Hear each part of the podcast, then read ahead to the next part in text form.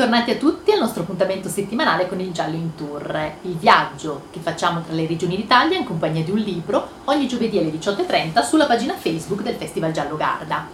Oggi il nostro viaggio fa tappa in Valle d'Aosta, più precisamente siamo nel paese di Crottarda, un paese a metà tra realtà e finzione, descritto nel romanzo che vi sto per presentare come buio, freddo, umido.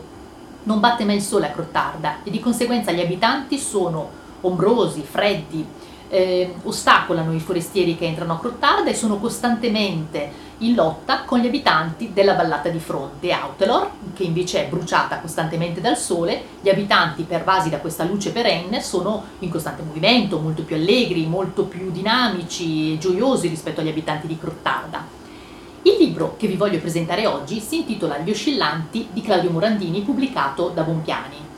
Il libro narra la vicenda di questa protagonista femminile, di cui non conosciamo il nome, che è una ricercatrice universitaria, un'etnomusicologa, ovvero colei che studia i canti dei popoli antichi affinché non vengano persi, che arriva a Crottarda di sua spontanea volontà, candidandosi praticamente nella ricerca universitaria perché conosce Crottarda in quanto la frequentava durante le vacanze estive con la famiglia e si ricorda di questa presenza di canti, soprattutto notturni, che lei riconduce a dei, a dei canti eh, di comunicazione proprio, dei linguaggi che eh, avevano i pastori dell'epoca tra una vallata e l'altra, tra un alpeggio e l'altro, e eh, una comunicazione che riguarda, che,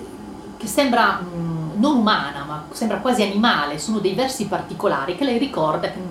non ha più cancellato dalla sua testa. Quindi, munita da un piccolo, di un piccolo registratore, arriva a Crottarda. Ovviamente non è che sia accolta proprio a braccia aperte, anzi, gli stessi protagonisti li vedremo proprio oscillare tra quello che è il desiderio di esporsi e il desiderio di rimanere sempre chiusi nella loro ombrosità.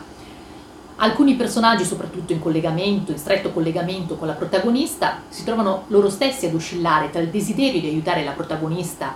a, nella sua impresa e ostacolarla in ogni modo. La stessa protagonista si trova ad oscillare, oscillare tra la sua convinzione che esista questo linguaggio, che esistano questi canti a Crottarda e questa tradizione, e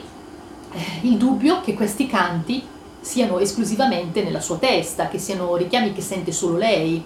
eh, forse perché la sua mente si trova quasi ad essere offuscata da questo feretro che penetra proprio nelle, nelle ossa, ma anche nella testa, nella mente della protagonista stessa. Lo stesso lettore si trova un po' ad oscillare, oscilla tra, nella narrazione, nei generi di questa narrazione, si troverà alcune volte a essere convinto di essere in una commedia grottesca, altre volte in un racconto mitologico, altre volte addirittura in un giallo, perché c'è questo c'è un mistero che poi adesso non vi voglio ovviamente anticipare. E in questo viaggio, quindi, alla ricerca di questi canti, la, proti- la protagonista si trova a conoscere determinati abitanti del posto. Una di queste, che è forse quella più, più saliente, più, più bella anche come... come più bello come personaggio, è Bernardetta, questa ragazza molto giovane che si trova a vivere nella stanza attigua alla sua, in questa casa in cui è ospitata, ed è un personaggio primordiale, è un personaggio che ha delle pulsioni proprio primordiali, emozioni che non sono filtrate, eh, si trova quasi a vivere in uno stato primitivo, in uno stato brado, come se non fosse stata contaminata dalla società contemporanea. E personaggi particolari sono anche il sindaco, ad esempio, che è un personaggio che a me ha inquietato anche abbastanza, perché sembra questo sindaco che voglia in tutti i modi aiutare la protagonista ma allo stesso tempo ostacolarla nella sua ricerca, alcune volte addirittura deridendola.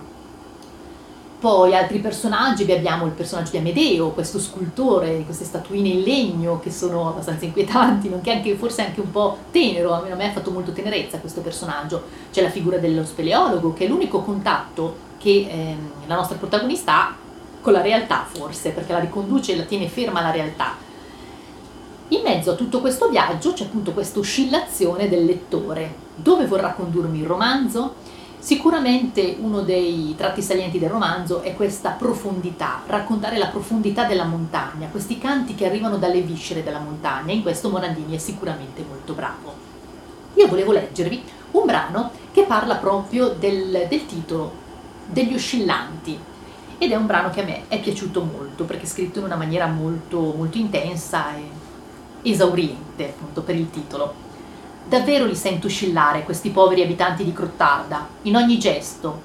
ogni giorno, e se li potessi osservare nel corso della loro vita intera, li vedrei oscillare da quando nascono a quando muoiono, tra la loro esistenza ufficiale e il loro lato nascosto, tra il bisogno di luce, sempre troppo scarsa e precaria, e l'attrazione per il buio che li insegue fin nelle case, fin nel sonno, tra lo sfogo ilare e triviale delle burle e un'insofferenza che spesso interrompe precipitosamente anche gli scherzi più elaborati e riporta un senso tangibile di malinconia. Coltivano antipatie, anzi odi atavici, ma allo stesso tempo non smettono di provare curiosità. Loro dicono che serve a tenere d'occhio il nemico, ma io ci leggo anche gelosia, invidia, una strana mistura di attrazione per ciò che non sono e non saranno mai, e forse un'inconsapevole nostalgia per un tempo mitico in cui tutto procedeva in armonia. Oscillano i miei poveri crottardesi tra bisogno di nascondersi e necessità di uscire allo scoperto, di respirare l'aria di fuori, tra impulso a esprimersi e mutismo, tra tripudio dei sensi, di tutti i sensi, anche quelli che noi non sappiamo più praticare, e chiusura di tutti gli orifizi nel silenzio, nel buio cieco, nell'assenza di contatto, tra un sopra che si allontana e diventa irraggiungibile o che schiaccia e opprime, e un sotto in cui sprofondare finalmente, in cui continuare a nutrire risentimento e ansie, tra umano e non umano, tra vivo e non vivo, gli oscillanti mi viene da chiamarli, e a questo punto un po' oscillante finisco per sentirmi anch'io. Il libro è Gli oscillanti di Claudio Morandini, pubblicato da Bompiani. Il nostro viaggio in Valle d'Aosta finisce qui, l'appuntamento è per giovedì prossimo alle diciotto e trenta sulla pagina Facebook del Festival Giallo Garda,